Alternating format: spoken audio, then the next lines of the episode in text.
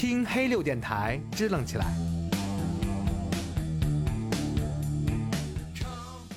欢迎收听黑六电台，这里是老杨。这里是优娜，我们是不是应该气氛更愉悦一些？因为今天是一个举国欢庆的日子、啊。今天举国欢庆了，因为今天此时此刻呢，录音的时候是大年三十的晚上，大概不到九点。嗯，然后我们是这样的一个情况啊，就今天吃年夜饭呢，不知道你们那几点吃啊？反正我们今天是大概四点多开始吃，然后五点半大概就结束了。我们收拾完碗筷，然后呢，本来预想的是等着春晚是吧？然后这个一起看一看这个春晚。但是我们现在录音那个时候呢，大家应该知道，错过了春晚一定是发生了什么事情是吧？就是为了打发这个春晚之前的这一段无聊的时间呢，我们这个选择看了一部。纪录片，哎，纪录片说这个比较符合我们台的一个尿性啊，这个比较有那个什么格，然后所以说我们就观观看了一部纪录片，然后这个纪录片呢是我们的杨台长推荐给我的，然后杨台长给我推荐这个纪录片的一个理由，让他来给大家介绍一下。是因为我之前我最近不是沉迷种植吗？这个大家 都已经知道了啊，关注了很多 B 站种植区的 UP 主，对，然后其中有一个他是专门搞。个人搞有机种植这一块，科普有机种植这一块吧。然后昨天我在看他的视频的时候，发现了啊，他推荐就是他在聊这个事儿的时候，就随口说了一下这个纪录片。但是他当时说的一句话让我很有感触，就是说我们并不是在喂饱植物，而是用在喂饱土地。然后这句话非常触动我，然后我就去找了这个纪录片，但是一直没有时间看。正好今天我们吃完年夜饭，然后大家等待春晚的。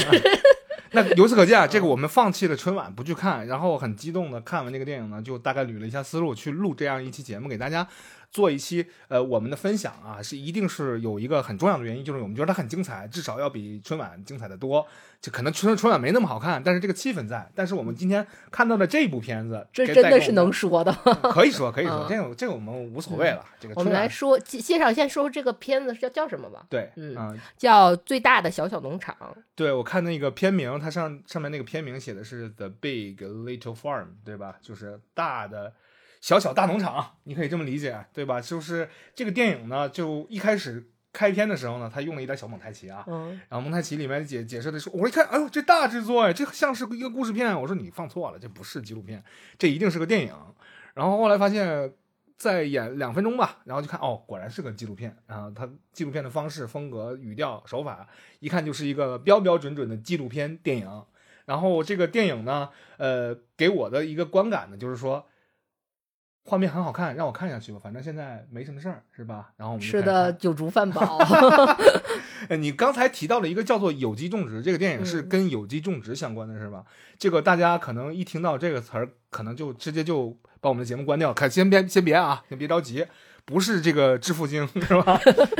不是致富经啊！中央农业频道。哦，这个很很好看的一个电影，很好看，有故事性，又猎奇，然后还能看到，而且是多线性的故事。对，哎，很很有意思的一个电影啊！但是我还我我想知道是什么是有机种植，什么是有机？这个你能大？这个咱们咱们放在后面说吧，要不然大家都把这个关掉了，我的完播率又因为我们埋埋个梗吧，就是。所谓的有机种植呢，不是我们想象的那么书面的一个词儿，而且它主要是因为它谈的并不是理论，而是在这种有机的环有机种植的环境下的感受的一个生活状态和一个感受。我为什么说看完这个我有点激动呢？因为我有点入戏了，就是感同身受，就带入进去。但是你没钱，行吧？这个钱的问题我们之后再说啊。这个电影呢，从开始来讲呢，就是有这么一对夫妻俩。这夫妻俩呢，偶然一个一个机会下呢，偶偶然一个机遇下，就是领养到了一只狗，在一个领很多那种流浪狗的一个中心里面，就领养了一只狗。他看上了一只黑色的一个大狗，叫陶德，叫 Todd T O D D，然后这样的一只狗，然后两个人就觉得这狗呢就特别欢脱啊，特别爱叫，说你别叫了，我们的住住楼上楼下都受不了。然后呢，他还各种各样各种各样的搞破坏。然后他把这两这俩夫妻俩啊，一个夫妻俩叫。男的叫约翰，女的叫茉莉啊，养了这只托德，被房东发了这个 驱逐警告，说你必须得赶紧搬出去，因为你被很多人投诉，你这个狗给大家造成非常大的困扰，一是它乱叫，二是它搞破坏，这个事儿不太合适。然后他们俩就搬家了，搬了之后呢，又被驱逐了，又被驱逐了之后，还是同样的原因，是这只狗呢它无处安放，因为在美式的那种公寓里，虽然挺宽敞的，但是。呃，美国的那个公寓的加州那部分的公寓呢，就是也有很多公寓是那种木质结构，它不是那么隔音特别好，所以说这个会打扰的邻居，这是很正常的一个事情。然后这两口子呢，再加上美丽国的人比较事儿啊，这个不能说啊，这个在中国也会事儿的，这这也一样的，就是你养那样一只大狗，在城市、城市化、城镇化的这样的一个居民集中人口密度大的对一个居民区里面，给大家造成困扰，这是很正常的一个事情，就扰民嘛。然后两口子做了一个很很理想化的决定，也不能说理想化，就是觉得反正你现在我回回头，我当时看的话就是脑抽的决定。然后这两个人呢。呃，开始买了个 Switch，开始玩动森了，是吧？不是，他俩就做了一个特别伟大的决定，要盘下来一个荒凉了很久的一块废旧的农场啊，把这块农场呢要给它给盘下来。这样的话呢，他的托德呢就可以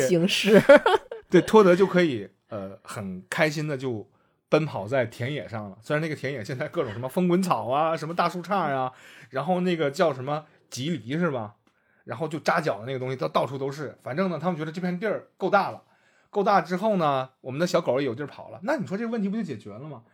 在其实大家要知道一个问题，就是城里人生活在这个所有东西一切都要自己动手的这种乡村生活上，这个差别是非常大的。这两个人呢，虽然说来到这里之前阅读了非常多的这个呃农业种植啊，就乡村生活各种各样的书籍，自以为有了很多的知识储备。啊！但是呢，他一到现场就直接傻眼，啥也不行，因为现场的这个环境呢，呃，比他俩想象的落差就大非常非常多。所以说情况极其复杂，这个极其之复杂。一会儿我跟你们说面积的时候，你就知道它有多恐怖了啊！这两个人盘了这么个地儿，当然了，这个问题呢是这样的，这两个人他盘不了，因为什么呢？因为那个地儿是怎么来的呢？是之前有这些农场主他们拼的这个地呢？有很多人呢，这个银行的贷款还不上，然后呢，银行就把这个抵押这个地皮就给没收了啊。没收之后了，然后再去做低价拍卖。你想想，那片整地特别大，然后没有人盘。那这两口子呢，他俩都租房了，在加啊，在加州当然了，买房当然是很奢侈的事情啊，基本上普通人买不起。他俩只是租房，但是呢，他俩就算是有积蓄，想要盘这么一大片地。实际上是非常非常不现实的。那这两个人呢，就把自己的这个决定呢，宣告了自己的亲朋好友，然后大概十几二十人来，来我们这个农场来转一圈啊，大家看一看。我们呢这边要盖游泳馆，这边要盖什么什么啊？这一片地以后都是我们的了。那也不知道有没有这个有志之士啊，能加入我们一起？这个叫什么叫非法集资？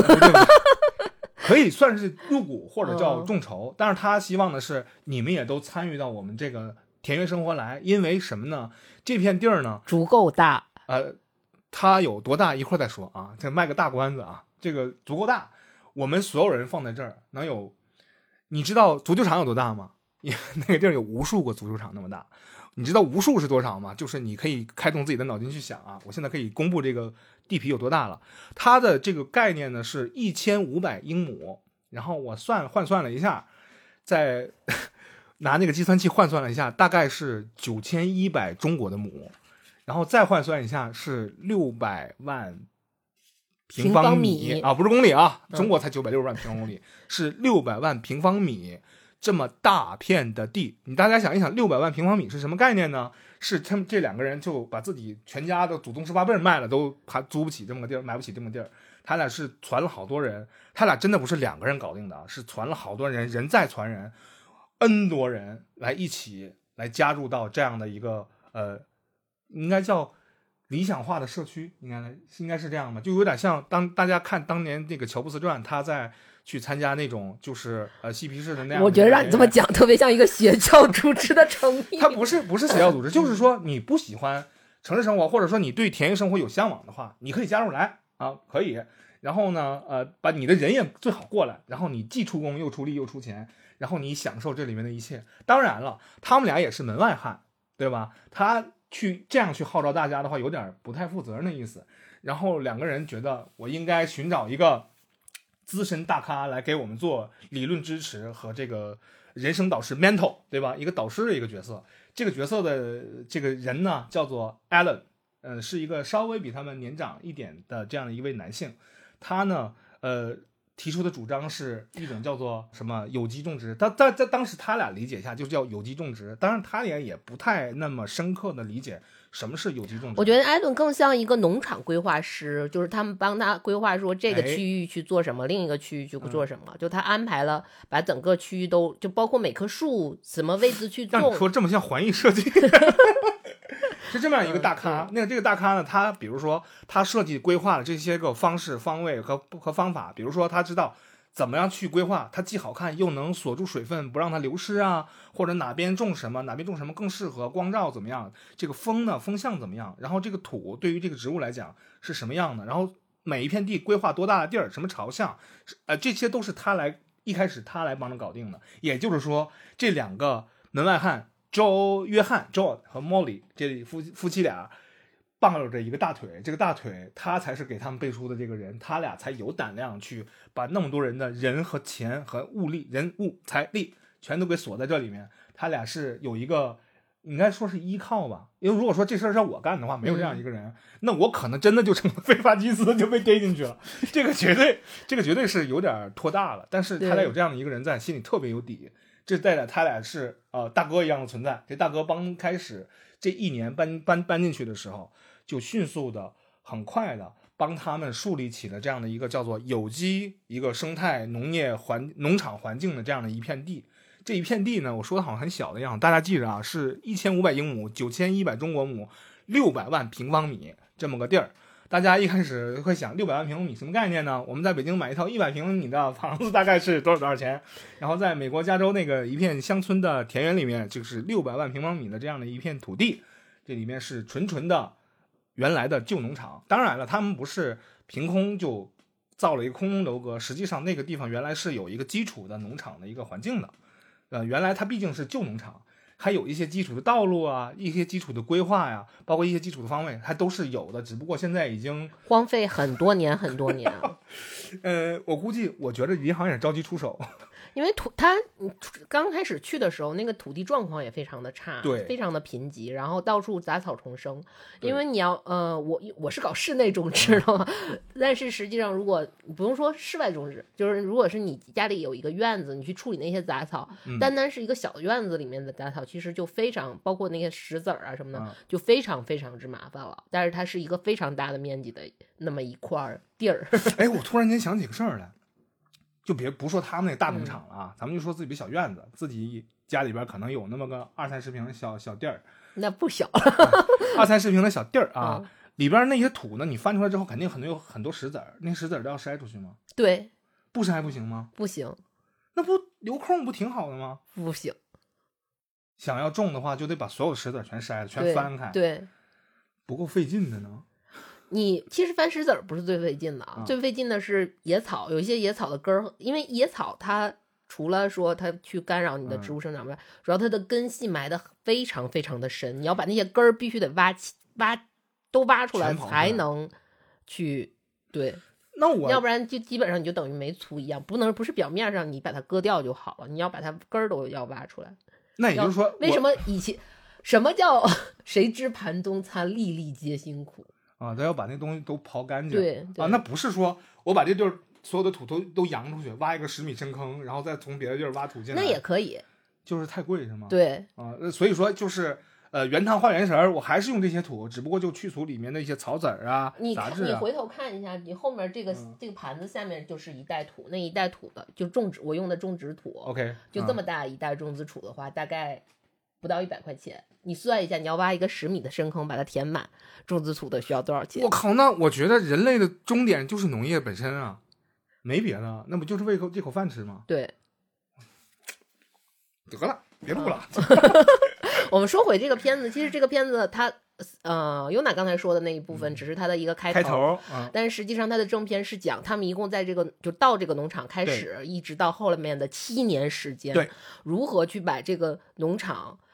真正的做到了一个纯的有机化种植，包括让它整个的环境达到了一个平衡，这样一个状态。他讲的是这七年来遇到的很多困难。因为一开始，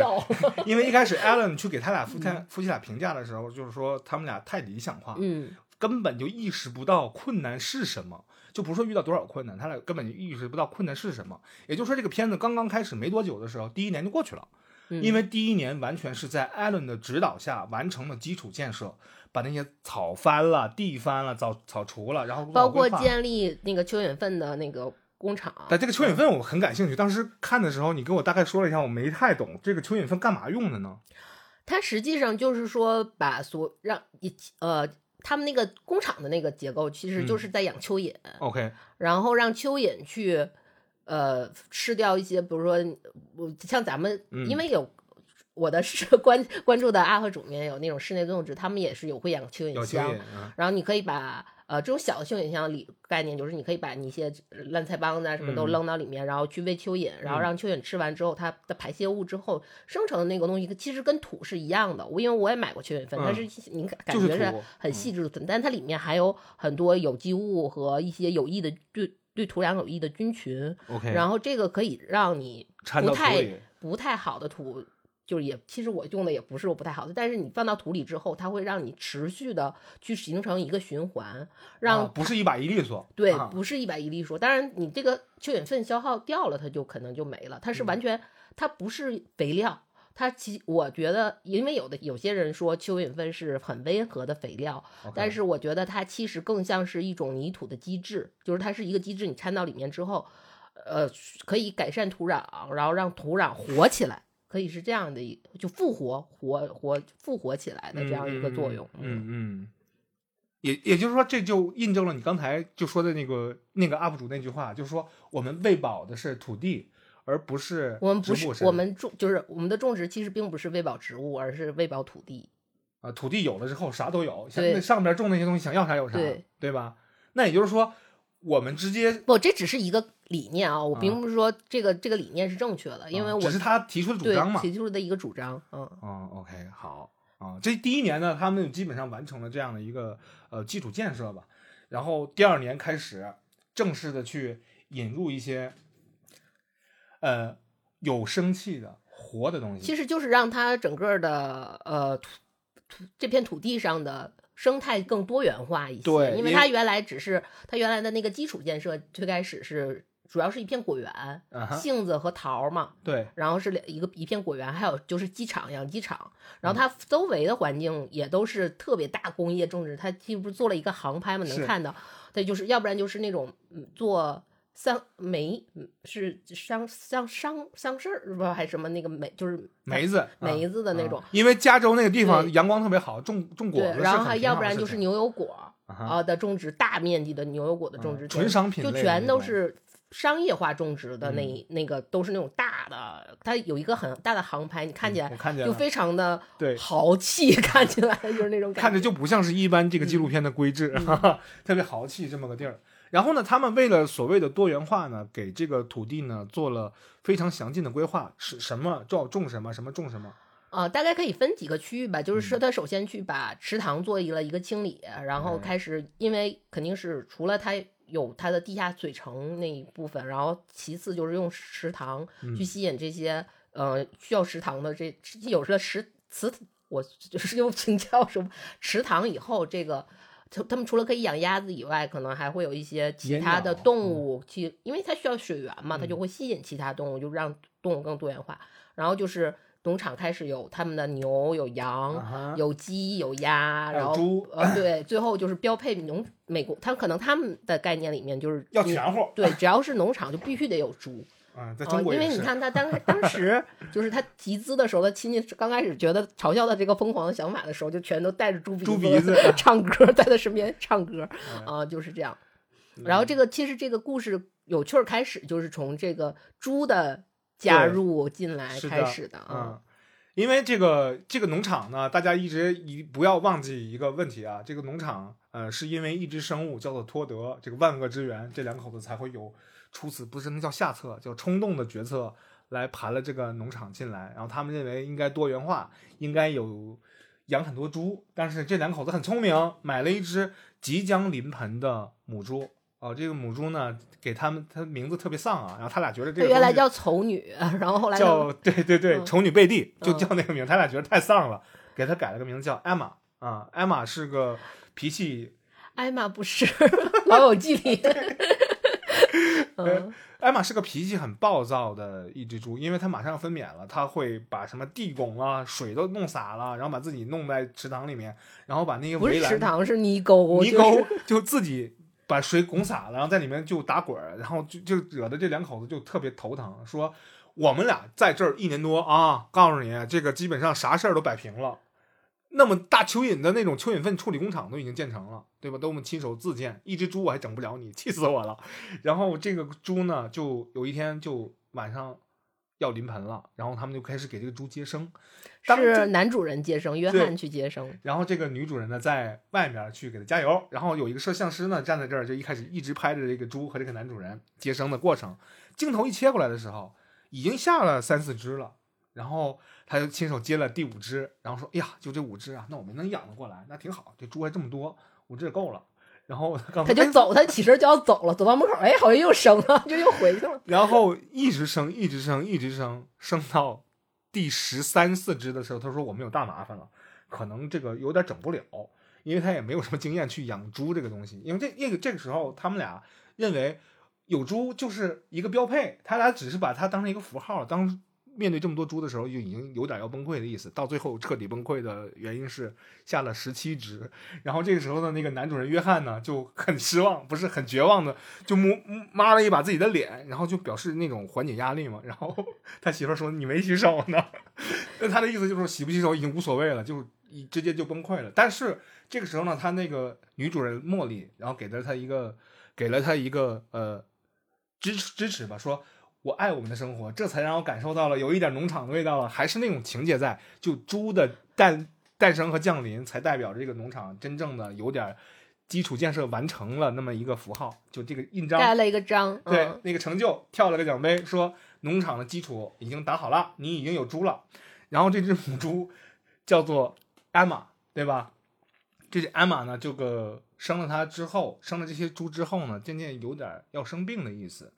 就。毕竟英雄母亲消耗太大，生了十七只猪，然后这只猪开始发高烧，然后那个给兽医打电话呢，请教了一下，他们说他是呃子宫内有细菌感染了，然后导致他一直持续发高烧。他说你现在给他上抗生素，然后一定要让他喝水吃饭，喝水吃饭。而且这个时候其实是因为 在这个阶段正好他是等于他是第二年嘛，这第二年呢这个。呃，艾玛生病是其中一个原因，让他们就是他其实就是在拍这七年来遇到农场遇到的所有的问题，然后还有当时同时出现的另一个麻烦就是出现了胶囊，对，啊，他们就是你你感觉他那个画面转到第二年的时候，然后整个那个万物复苏那个状态就非常好，而且他当时就在那个镜头里面，就是蜂鸟都来他们那个农场来做窝，然后开始在你就觉得哇好美，然后就。突然间，下一幕 出现就是 二十多只鸭子的尸体，就是他们就开始出现了胶囊这个问题，也非常非常棘手。因为他们 在这个片子里，两个人实际上是高度理想化的人，他们是有非常坚定自己的一个信念的，就是他们说，无论是出现任何病虫害的问题，他们是坚决不打药。然后当出现胶囊的第一瞬间，他们也是说我们。应该遵守这个自然法则。对我们不想去伤害那个胶囊，然后他们选择的是去拦那个栅栏。正常的话是比较铁网，对连连铁网。但当连他们连铁网的时候，他们都觉得我好像在破坏这个平衡平衡的环境，所以他们是绝对不会去杀这个胶囊。然后这个胶囊每天又去。咬他们的鸡，咬他们的鸭，然后这这样也不吃就咬死。对，就 是就霍霍，就纯霍霍。就在这样非常焦头烂额的时况情况下，然后这个艾玛又生又生高高烧生病。对，啊，这两件糟心的事儿都抵在一起了。然后那个他那个农场里不是还有很多其他的股东嘛，还有很多人，然后就在问那个约翰说：“我们就看着这个胶囊就这样为非作歹吗？就这样看着吗？”然后。约翰他刚才他的表现，也就是刚才你说那样，我们只能看着，我们不能再插手，因为这可能破坏了我们的呃一开始的初衷。我觉得最重要的是，他觉得他去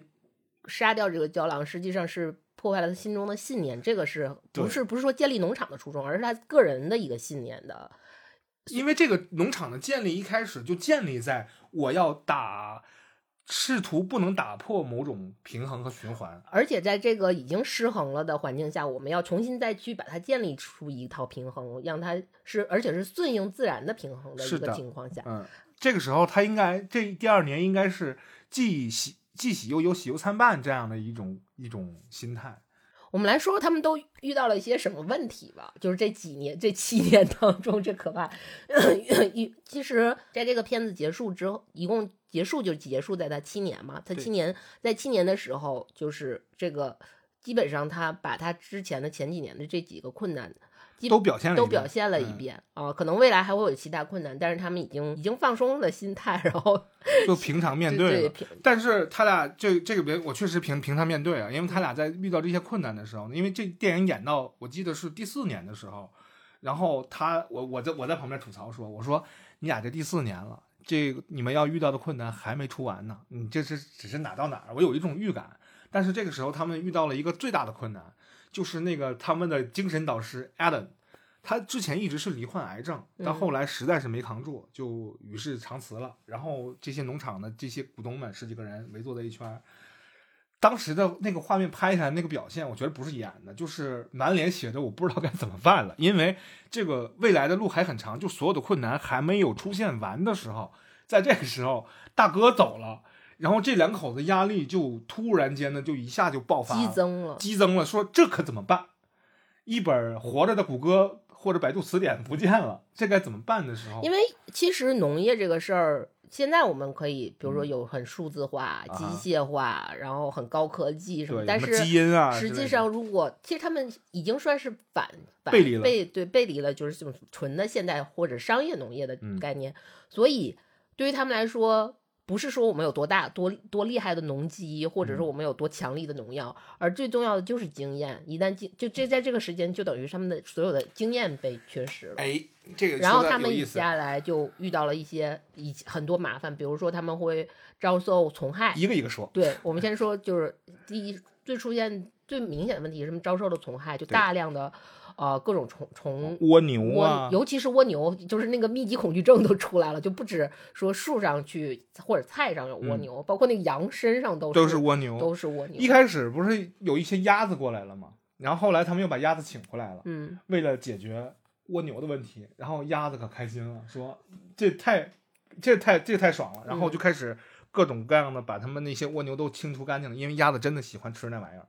然后吃完了之后，这个立竿见影，马上就好了。但是问题，其他的问题又出现了，嗯，就是总是会出现一个新的问题，会去把你之前战胜困难的喜悦给你冲刷掉。对他们就像经历了几场战争一样，就第一场就胶囊之后的，包括他们导师坍塌之后，然后接下来就是很重要的，可以大概有一个就是蜗牛出现了大量的就这种蜗牛的问题，爬在树上、叶子上，哪哪都是非常。而我觉得最最恶心的是在那个羊身上有很好多密集的，然后他还攥了一把，然后还在叹气，这怎么办？然后第二个出现的问题，他们养很多种植物，不不不对，他他们去养很多种动物的原因就是为了储存肥料嘛。对，但是肥肥肥料在它是需要发酵之后才会成为肥料，嗯，所以在发酵呃，如果你有种植经验的话，其实它是分有氧种有氧发有氧和无氧两种环境，两种发酵方式，它。直接它那种放养方式实际上就是有氧的方式，但这有氧方式有一个非常头疼的问题，就会出现大量的苍蝇，啊，这个也是他们急需解决的一个问题。因为那些苍蝇会在那个粪便里面去孵化自己的卵，嗯嗯，变成那个蛆，那应该是他们幼崽最好的生存的地方。也就是说，那里边的粪肥里面就会孵孵化出无限的蛆，蛆再变成苍蝇，苍蝇再变成蛆，就会把整个环境搞得特别糟糕。然后接下来就是还有一个问题，就是比如说他们的，就你他你刚开始感觉他那些鸟来了是一个说明我们那儿的环境已经好了，但是通过他们的，因为他们主要是果园儿，就是杏子和他们叫杏桃杏橡杏桃杏啊杏桃杏，嗯，他们的果园的那个收成就是。非常惨烈，就每 就是每年有百分之七十的水果都会被鸟给吃坏啄食，对，这是鸟也是很大的一个问题。然后再一个就是它的地鼠啊，地鼠啊，钻在田地里边全是鼠。对，地鼠，地鼠就是它会，你感啊，它主要的问题是它除了去偷你的蔬菜以外，它还会去啃食果树的根根茎。那不就直接就从根儿上拔起来？对，从根儿就死掉了。就是他们遇到了一个又一个、一个又一个的问题，包括他们自己农场的狗会咬死家里的鸡。对，这个问就是也是很就非常非常头疼这些事情啊。但是你这样想啊，他你这个地鼠虽然就啃你那个，但是人家帮你松土了呢，你怎么不说呢？对，这只是他就是他没有说，我发现一个问题，马上就去用人类的。对待这种问题，我们就直接把它杀绝去绝。包括当时那个蜗牛出现最可怕的时候，他也就是坚决不打药，然后他就没有去打药。最后他们是用鸭子去吃那个蜗牛，然后像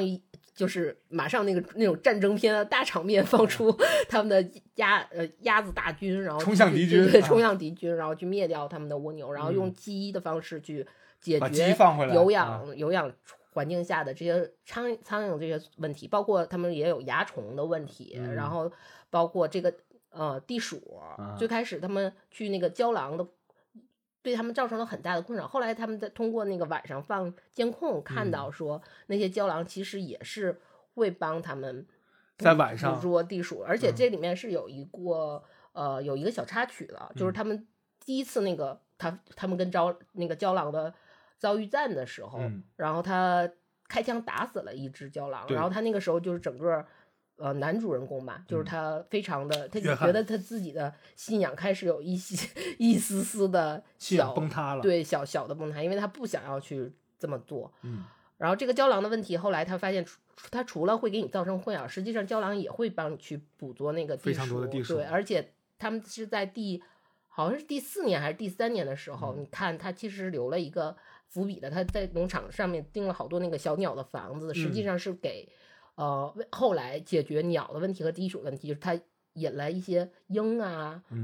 隼、鹰、猫头鹰，对，猫头鹰然后来去捕捉地鼠，包括去跟鸟类达到一个平衡，不让他们鹰来控制鸟，鸟控制什么？鸟来控制那个地鼠，比如比如说那猫头鹰控制地鼠，都是互相钳制的。对，后来他们就整个到第七年的时候，就是他们等于是打了一场又一场的战役，最后到第七年的时候，就完全是变成了一个非常大的一个很正规化的。对对，已经他已经，我觉得不是正规化的，是它已经达到了一个环境的一个理想化的一个平衡了啊。估计还会有新的变量出现，它就在因为它这个其实这个呃，我看这个片儿其实它是。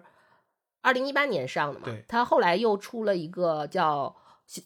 最大的小小农场》，它有一个回归，它就是有了一个续集，这个我们还没有看，它其实还是会有一个后续的。OK，它可能还会出现更别的问题，但是在第七年结束的时候，你会看，你其实它主要的一个大部分的篇幅都是在说这七年来他们都经历了些什么，他们用他们自己的坚持，然后真的去达成了他们理想化的一个。状态，它并不是达成了一个空中楼阁，它是真的落地了。它，而且我们真的只生活到了这个环境当中去。嗯，在这个电影当中呢，它拔高了两几个点啊，我就把这个点提出来。嗯，其中它那有一只鸡跟那个母猪艾玛住在一起，那只鸡呢是一只呃斗鸡，跟那个斗败了的斗败了的公鸡，但是它有个地儿待，因为它那个鸡群里面已经没有它的地儿了，跑到猪圈里待着。啊，就是艾玛单独的。这个猪舍里待着，跟艾玛成了好朋友，叫油头，叫油头。呃，这只公鸡呢也挺帅的啊。然后有一天晚上，他发现鸡不见了，然后发现那个钢钢丝栅栏上有鸡毛，然后他们就顺着那个鸡毛那个方向去找，然后发现了它死在了栅栏外面不远的地方。然后这个时候，他拿着那个手电筒在继继续寻找的时候，发现了他的两只木鸡犬，对吧？两只木鸡犬，然后这两只木鸡犬呢就。活活撕了那个，呃，只只有其中一只，只有其中一只说撕开了那个鸡的喉咙，给给弄死了。然后他这个时候，他就在拍的时候，他就很就又好气，但是又不能崩溃的那样的方式，就对那只满身是血的狗说：“那个，你看，这就是你干的。你说你觉得你干这事有多糟吗？但是我也没有办法，我不能说你。”你看旁边那个，你看你你哥们儿，他身上这么干净，一点证据都没有，他用了证据，对，就 evidence 证据啊，然后就拍到了这个这样的一个点，然后同时下一个镜头呢，他觉得他经历了自己自己这个既被吃，他同时既干了活又干了坏事儿，但是总是这样一环一环扣一环的时候，他有一个，因为他解决招狼的一个问题就是他的他他们家的狗已经学会了去。驱逐郊狼，对在郊狼出现的第一时间去驱逐这郊狼，保护他们家所有的动物，不论是羊也小羊也好，还是鸡也好，鸭也好啊。然后无论是这些里面的所有的这种成员，同虽然也干了坏事儿，但是也干了很多好事儿。他就是这样一体两面的。然后这时候他拍了一个镜头，就是说我们仰望星空的时候，我特别觉得它很神秘。然后我经常也忘了我我们地球也是这些行星当中的一员而已，就是我就是在这样的一个环境当中，我也是参与者。他们也都是参与者，我们没啥不同。他其实这个点，我其实还是哎嘣一下，我就觉得往无垠的宇宙里面去拍这样的镜头，你去拔高你的思想，我就觉得这是一个挺常见的行为，因为他把这个方式用到了这里面去做了这样一个比喻，和前面那只狗杀了那只鸡放叠加在了一起，我就觉得有奇妙的反应，我就觉得这个纪录片哎高级，有点意思。而且在这个整个片子里，你会看到，就是自然有它美好的一面，对，然后但是也有它残忍的一面，就像你刚才说的，嗯。就是呃，你可能看到小动物的出生，然后包括很可爱啊对毛茸茸的，无无论是任何小动物的嗯出生都是非常包括那个小苍蝇的小蛆也很好看，真的真的很好看。对，包括就是它有很多是它有很它了拍了非常多出生这种生命的这种呃镜头，嗯然后它也拍了很多，比如说死去的这些小羊，呃小羊这些被郊狼咬咬死的这些鸡呀、嗯鸭呀的尸尸体。然后，而且在这七，因为七年是一个很长的时间，在这七年里面，他们送走了身边的一位一位的朋友，不管是人类朋友还还是动物朋友对，，或者是植物，对嗯，他都拍，他就是一个无限的一个循环的一个一个状态里。最嗯后他在最后结尾的时候，他达到了一个最棒的一个循环，而嗯且他后面落了一个，就他开篇其实就是在讲说发生了山火这件事儿，对，然后嗯一个蒙太奇嘛，对，最后也是落到了发嗯生山火，其实就是我们哪怕我们设计了，就是我们为此付出了那么多，就是每年损失百分之七十的水嗯果，我们呃，然后去或者是我就是。无论我们菜连颗粒无收的状态下，我们都不去做人类性的干扰，只是让它达到一个自然自然平衡的条件下，还是会有类似于干旱，然后去，因为他们有长时间的干嗯旱，然后就真的是只能靠靠天吃饭，靠天吃饭嗯等雨这样，嗯包括后面出现的山火，然后嗯这个在这个山火面前。任何人都是没有办法无力的，嗯嗯对。然后他还拍了，最后就是这个特别难过的这个结束，但是他最后还拍了说，他让女主去带着孩子，因为那、嗯那个七年的时候他已经开有有了自己的孩子，有 baby 了，还在包括自己孩子在逃难的时候都装了些什么，就是什么都都是些非常无用的东西。但是他会他会他会把握这种节奏，就是有悲伤有快乐，然后也有这种非常紧张，但他又去松弛这样的一个故事，是一个会让你觉得他特别完全。感受了一下那种可能跟都市生活完全相反的一种状态下，那种纯自然生活下的一种状态。对，他也给你解释了那种你们所谓的向往的生活那里面有多少这样困难。你而且他他也说，我也是小学生，我也没经历完，我这才第七年，后边有啥我也我才上初一，我在我在初一，我后边有啥 九我哪年义务知道啊？教育都没被教育完呢。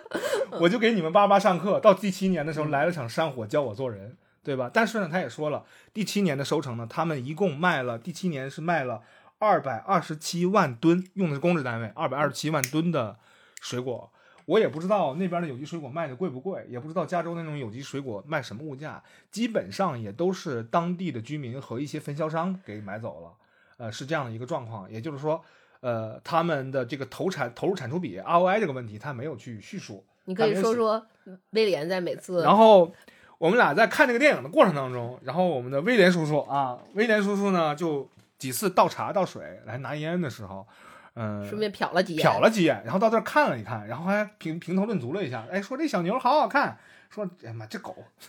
然后他经常会吐槽的一几一句话，就吐槽好几遍，哎呀，我看明白了，这就得往里扔钱，就得扔钱，就是喂，因为大家想象一下，我刚才说到那个山火和那个靠天吃饭的问题，说到那儿的时候，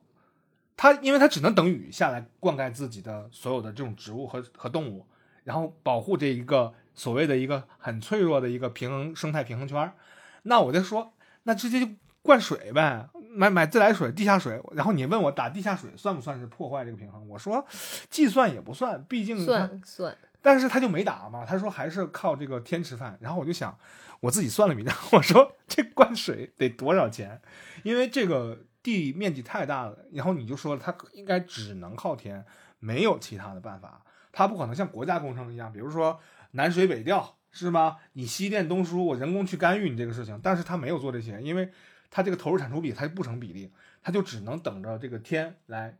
下雨。那这是一个最原教旨主义的一种尊重尊重自然的一种方式了。人类，我们不能说人类干预吧？那你说动物之间还干预？我们人类也是这其中的一部分，我们只能做点顺水推舟、力所能及的一些影响，去来看着这个。所谓的生态，因为在出现蜗牛那个时候，真的是他们最开始选没有发现说鸭子可以吃蜗牛的时候，他们最开始选择方式去人工去拿着小桶去去捡，然后发现，但他们又不想杀死那个蜗牛，他们捡完把它都统一堆就放在那儿之后，他又有一个镜头，就是那些蜗牛又爬走了，就是感觉很非常非常的无奈的这种状态，就是你要坚守这个，他们想坚守这块是非常无奈的，有时候。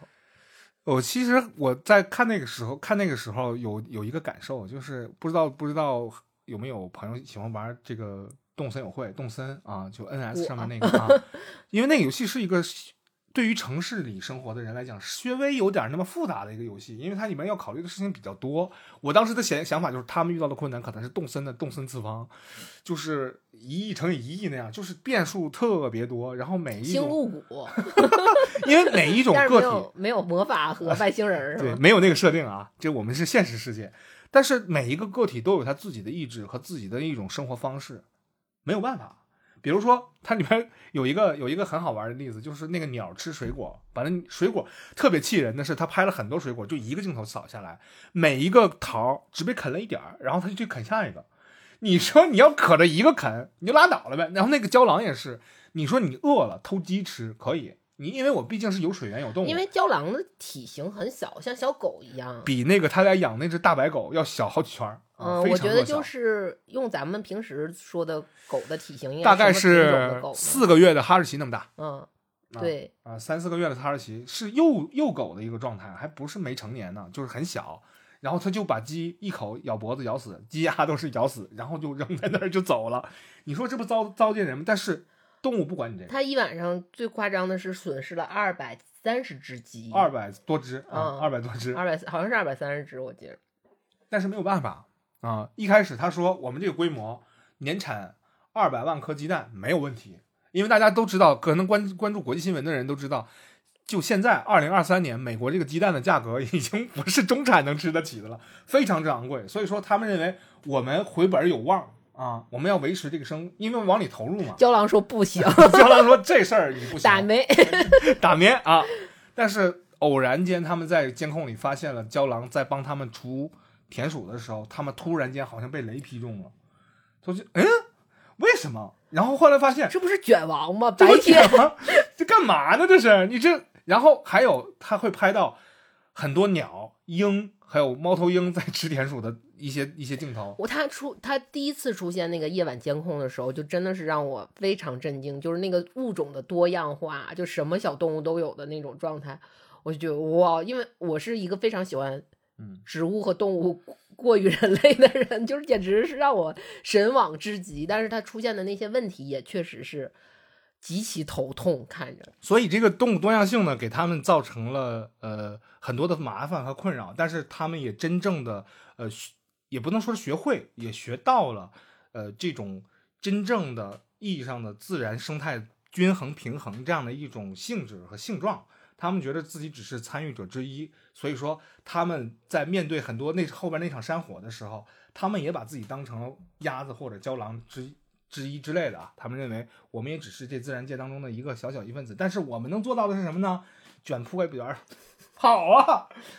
但是这就是人类和郊狼或者是鸡鸭鹰没有什么差别的一个地方，就是你面对那场灾难的时候，你选择的只有迁徙，惹不起我躲得起，那这就是呃，它前这七年下来的一个总结。他最后的战果不是说了嘛？我们卖了很多水果，虽然这个东西他也没说多少钱，到底亏了赚了，一直都没说。没说没说，但我觉得应该挣不了什么钱，因为这个他那投入真的是太大，尤其是第一年应该花掉非常多的贷款。我认为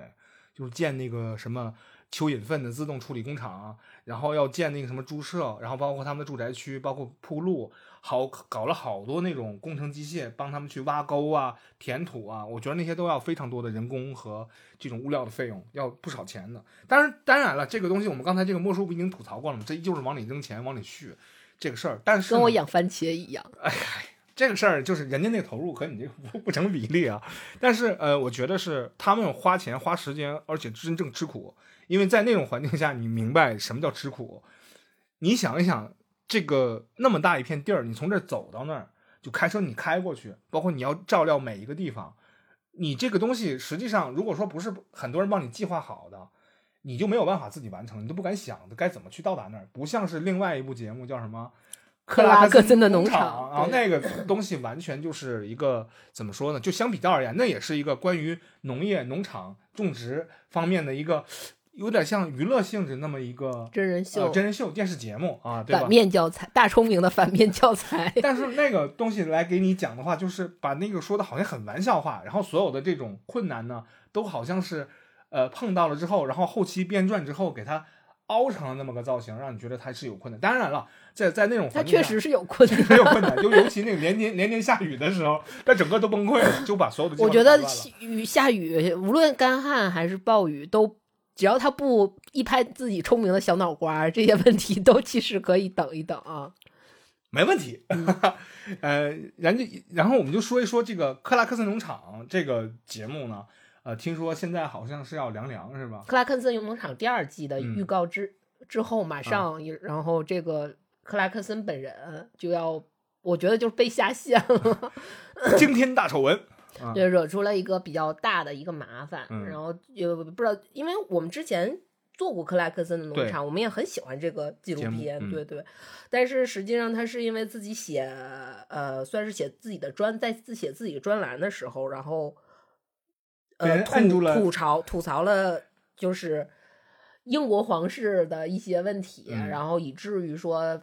抨被抨击说他厌女，你然后他是很明显那种，对对对对对，其实他就是引了《权力游戏》里面那个瑟西的那那那段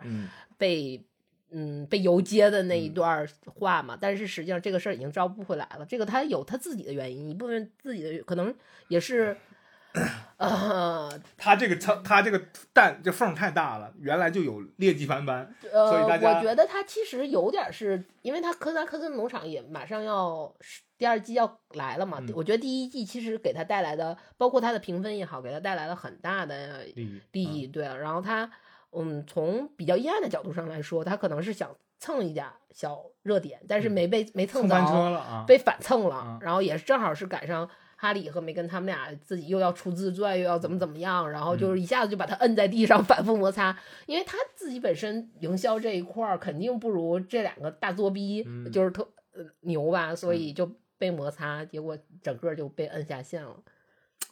克拉克森农场这第二季不知道能不能看见了啊？能，就是因为呃，片方是说我们把现在拍的部分就。变成第二季就播出了，但是到截止到现在为止就不会再往下拍了，续订了。对对对对对。啊，那也行吧。那个第一季挺好看，第二季也不知道能拍出什么东西。但是它其实这个最大的小小农场和克莱克斯农场，它俩其实还是有很大区别的。对，嗯，我认为前面那个电影我刚才已经说过了，它在不是说给说教，它只是说我们让你去感受，我们一同来感受，我们在这样的一种理念，不是理念，是一种。遵从自然的那种法则和环境下，我们一起来感受它是个啥样的。当然有欢乐有痛苦，这欢乐痛苦呢，它吸引我一半一半吧。对它，它吸引我的就是能让我也带入进去，好像说我在那个农场之后，我该咋办？遇到这个情况的时候，实际上其实我觉得它让你觉得很舒服的地方，是因为它宣传的是有机种植、有机农业，然后也可能更挂挂着环保的边儿，但是实际上它并没有。整个一直在跟你讲这些有机种植的这些理论，或者是环保的这些理论，他只是一直在说一个一个故事，让你在这种故事里面去感受。冲突啊！他你你好像你感受的并不是说有机种植怎么怎么样，但是你好像感受的更多的是那种对生命的一个态度，对生活的一个态度。这个东西是非常让人感动的。然后他造比克莱克斯农场可能就更。人文关怀不能说高级啊，不能说高级。没有，我没有说高，就是没有不存在高级与否，就是它更人文关怀一些，更让你温暖一些。然后克拉克农场更多是让你在那种紧张或者压，就是比较那是压，不能说压抑了，紧张的生活里面去找一些欢乐的这样一个，用那种乡村生活去冲淡你生活中的那种紧张和在这种城市生活当中的这种压力啊。它是两个完全很很不一样，虽然都是农场，一个是克拉克森的农场，一个是这样的一个农场，嗯，但是我们今天说的这个片子，人家真的是在认认真真的做农场，嗯，然后虽然他也最后在，其实我们看到那个，如果你看到片子的最后，你会发现他们其实并不是说我们的农场就纯是去输出我们的农作物，农作物，我们的那个包括我们农场所产出的，还有它更多的像是一个。旅游农业乐园，对对，不是农家乐啊，不是农家乐，大型超大型农家，就是巨型。呃，一个，然后去可能有稍微有一点点去宣宣讲，但是实际上还是以游玩为主，游玩体验为主的这么样一个，让你去看，然后告诉你每一个地方的故事，都他们都发生了些什么。我觉得这个也是非常暖的，让你会看完之后，这个这个片子其实评分也挺高，我看豆瓣评分是九点四，啊哈，啊，也是一个很。挺高的分数的，好像是二点五万人看过。嗯嗯，有二点五万人看能打九点四分的片子，基本上是一个挺变态的一个数值了，因为它可能带给大家的这种感受呢，是一个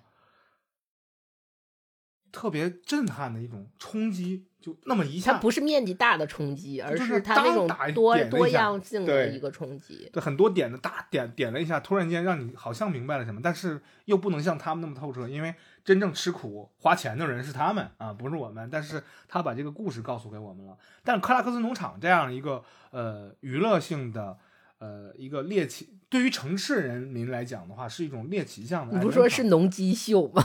农机秀确实是农机秀，因为克拉克森他平时和汽车呀，包括变速箱啊、gear 之类的一些设备，他高度的捆绑相关。他拍那些什么高级的那种。呃，拖拉机啊，确实让大家很兴奋，哇，好帅！还有这种大怪兽，漂亮。然后大家看的是这些东西，然后再把他的这样的一个身居城市里这样的一个人设放在这儿，来各种各样的犯蠢，然后来宣讲他自己的小聪明，然后结果惹祸之后遇到了各种各样的麻烦，给大家讲的是这样的一个娱乐性又搞笑，把一个呃明星给素人化这样的一种电视节目。那这样的节目在韩国和中国也也都有，但没有人做的精致啊。我们有什么向往生活呀，像韩国有三十三餐啊这样的节目也都会。我们又起了个名叫什么慢综艺是吧？这个让它慢下来。当时在一五年那会儿不有快综艺吗？像什么极速前进啊、奔跑兄弟啊 那种节目就是啊节节奏快。我是火车王，是这个意思吗？天霸动霸挂，就。但是，呃，这是电视节目制作工艺的这样一个一个一个流向。但现在呢，可能这第二季，呃，第二季不知道是能不能看多少啊，也不知道能不能看了。反正这个它这个丑闻是出来了。这个克拉克森农场也推荐大家去把第一季补完，因为你，我我就我我说句我个人评论，假假设你找不到什么笑点的话，你单纯去看一看那个农，绝对有笑点，不可能找不到笑点，每一集都笑都是高能。但是单纯看，只要出现他有他说我有一个想法，我有一个主意的时候，就是高能 预警。我跟你说，哎，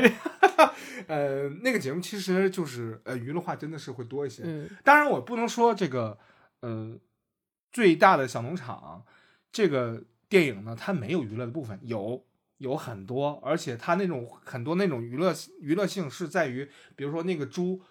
又活过来了，然后又死了，包括它后来的后代的繁衍，它这种状态给你带来那种娱乐娱娱乐的那种体验也是有的。因为本身这个男主人公也是专门干这个的。这个我们后来查了一下，这个男主呢也是这个导演，那个他获得过艾美奖。然后我就哦，你一说这我就不困了，那可能不是一般人，因为他的语言结构，包括电影的情绪调动，真的是没包括的所有的镜头的展没话说，嗯，服了啊，服了，真的是，我说这不是一般的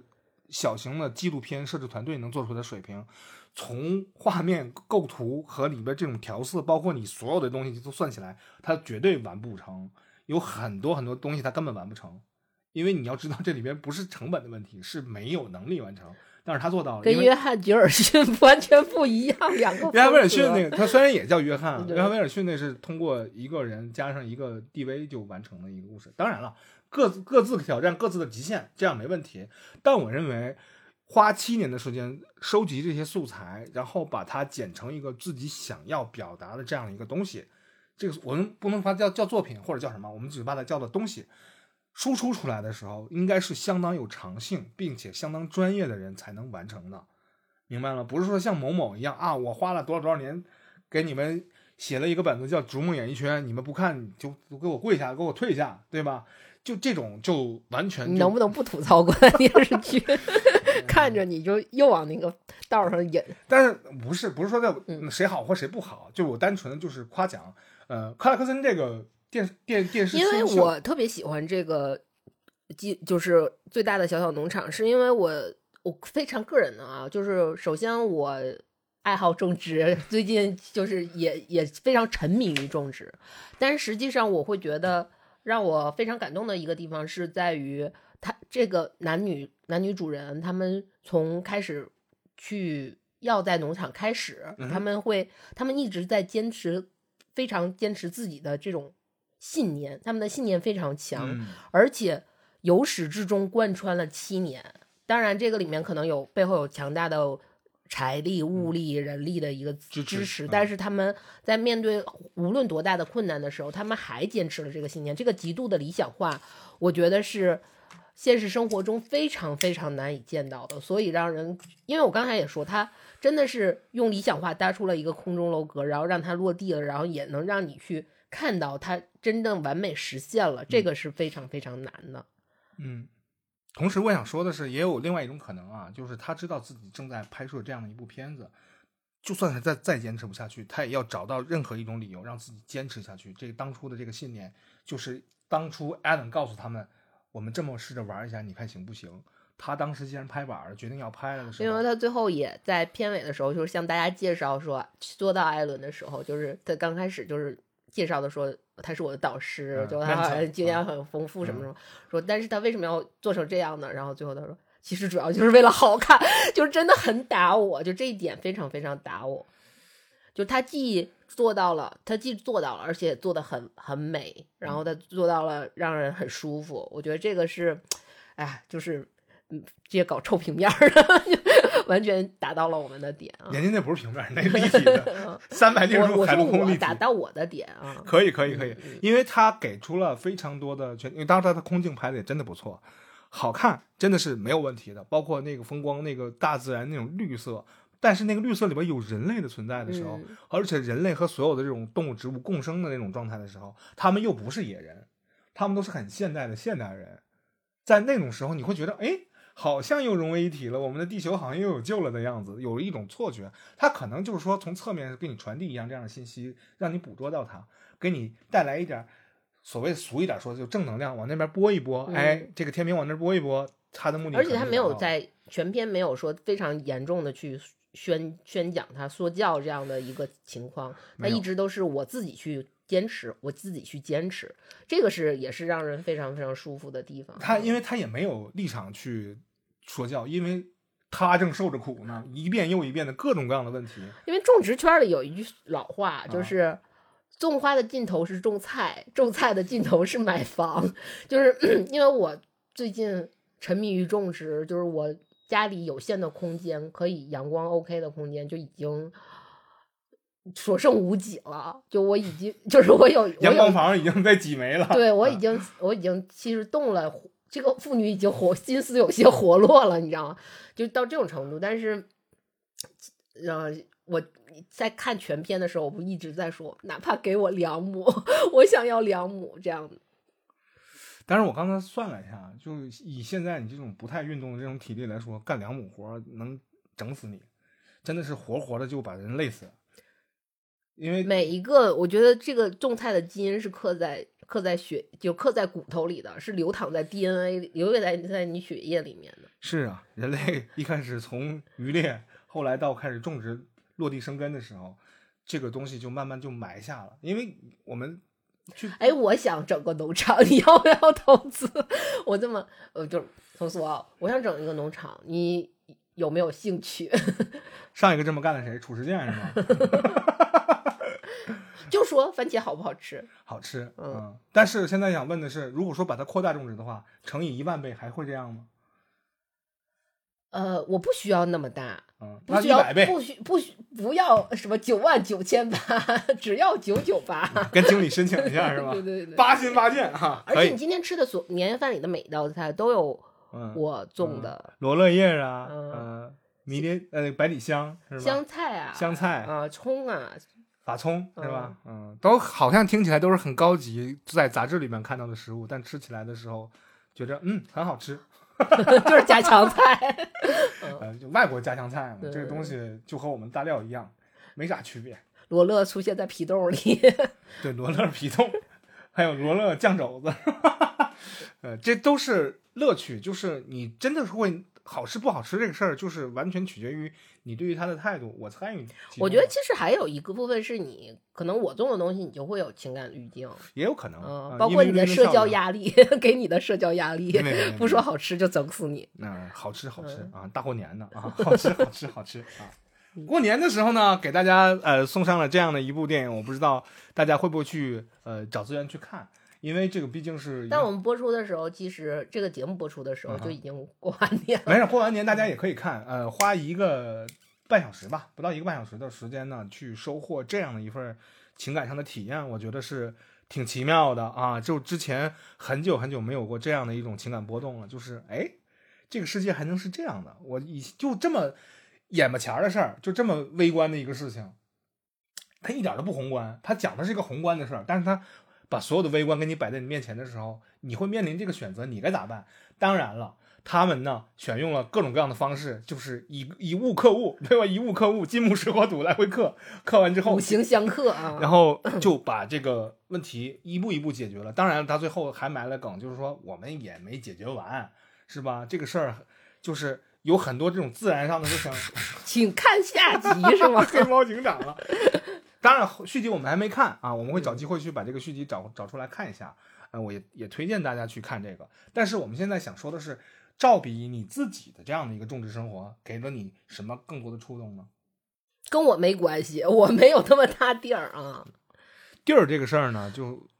咱们放下不谈，咱就说精神层面的啊。其实你总结一下，室室内种植和室外种植完全完完全全是两码事儿。嗯啊，它。有空间的优劣程度都都一半一半吧。嗯，这个在那个番茄，我们番茄篇里面就是拿出单拿出来一期去做这个事儿。而且我觉得，包括有机种植这个事儿，我自己也会，就是你因为每一个人开开始去，你要是说不论想种一个什么，只要入口你自己去种的时候，你都会第一想法是说。我要有机种植，我觉得没有人说我上来我就化肥，所以化肥吧，没有，肯定是没有的。但是在这里面，你可能还需要更多的去了解。我觉得这个东西，呃，不需要去听或在你去站在鄙视链的哪个角度去去去说，或者是你去听别人怎么说，还是要你自己去慢慢摸索和了解。有一个学习，其实种植的乐趣就是一个时间等待的一个。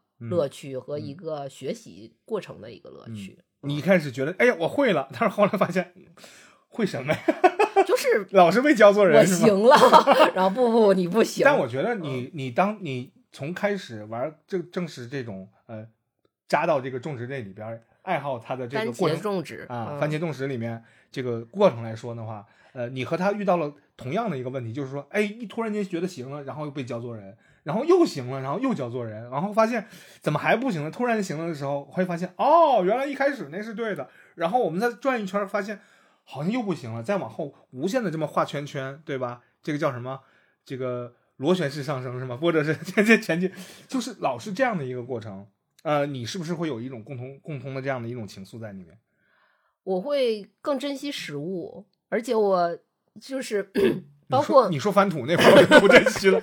太麻烦了，我怕麻烦。我非常珍，一是非常会珍惜食物，这第二个就是你会你会更，我觉得对生命会有一个新的理解，就是因为我也养小动物嘛，就是你我觉得多宠物家就宠物家庭应该很多。对啊，啊，然后大家基本上现在不是养个猫就养个狗，然后什么都有。对对对对，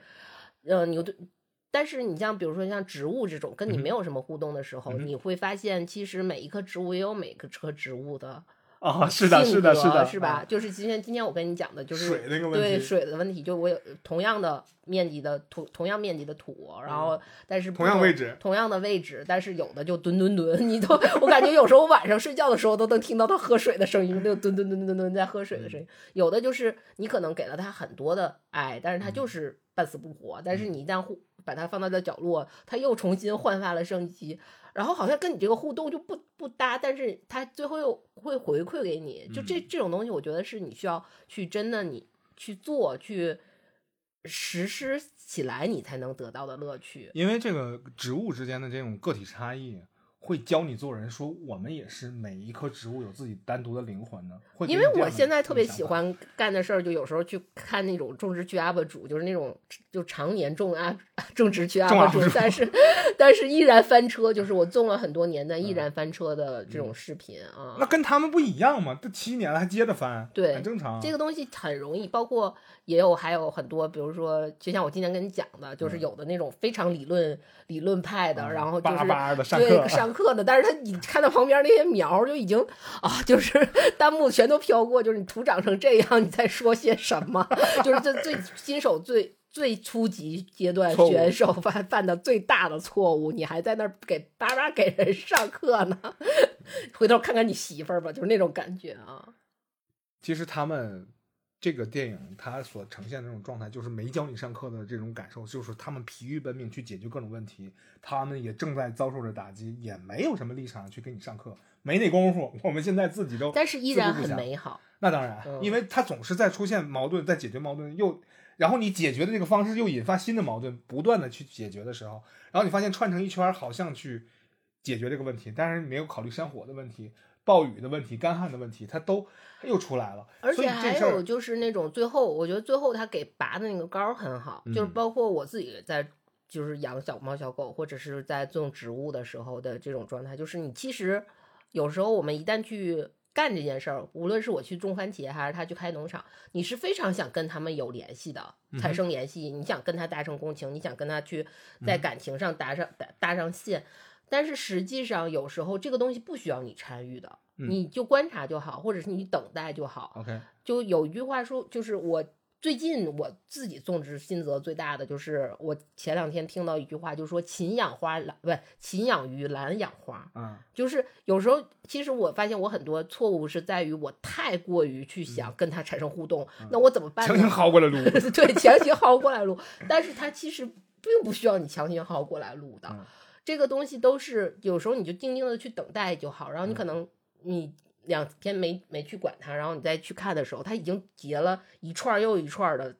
果果实，然后去给你让你去尝品尝，这种感觉我觉得是呃，就是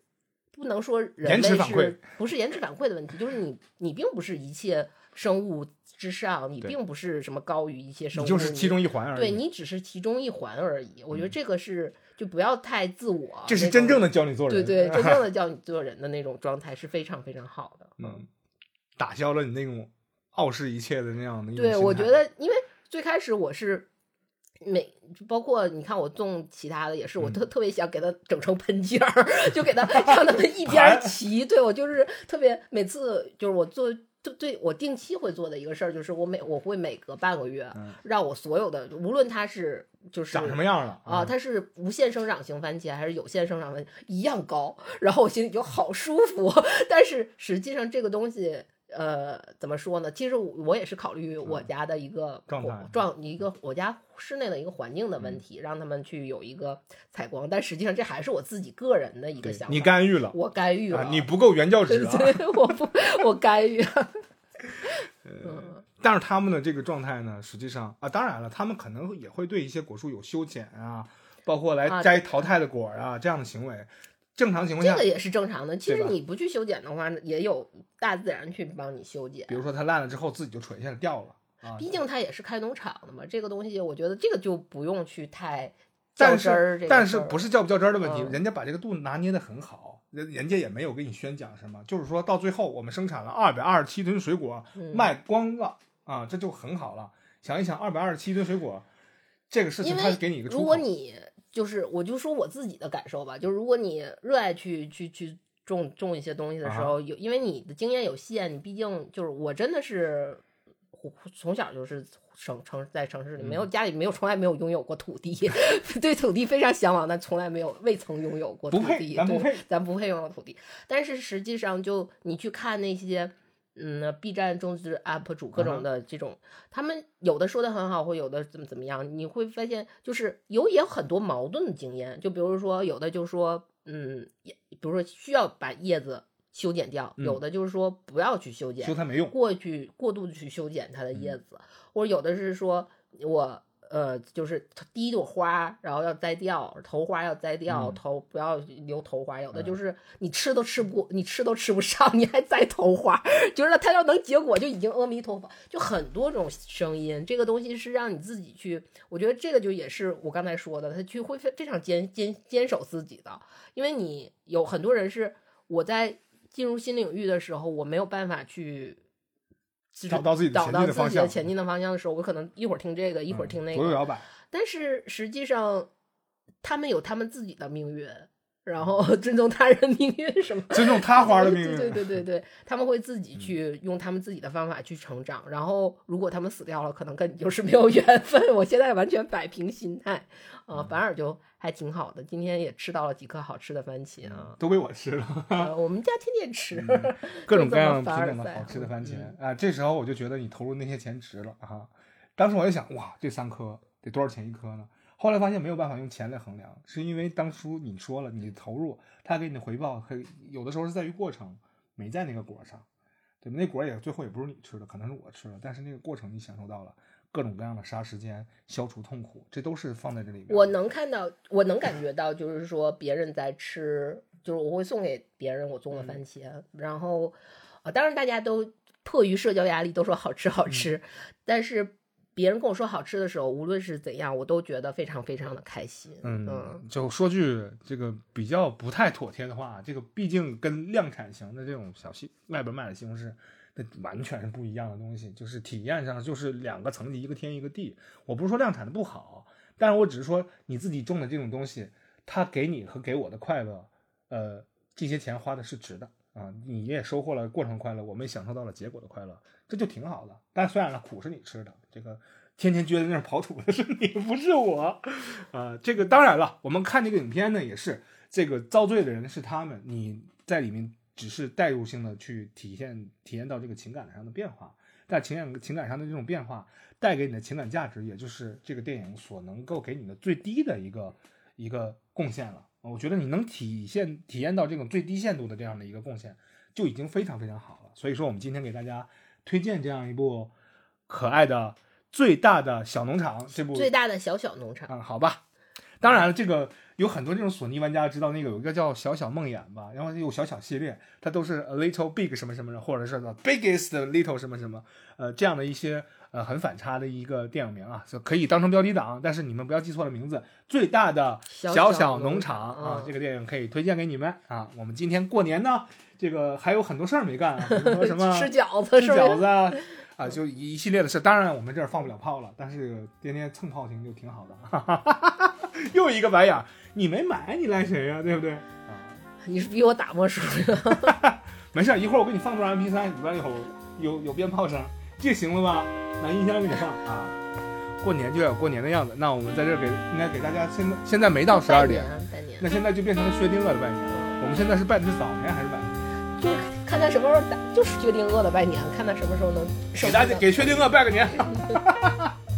他不姓薛。好，那我们今天的节目呢，差不多就到这里就结束了。那我们现在给大家拜一个早年或者是晚年啊，祝大家，我就给大家拜年，没有早年和晚年，晚年幸福。嗯。感谢收听《开乐电台》，这里是老杨，这里是优娜，好，拜拜拜。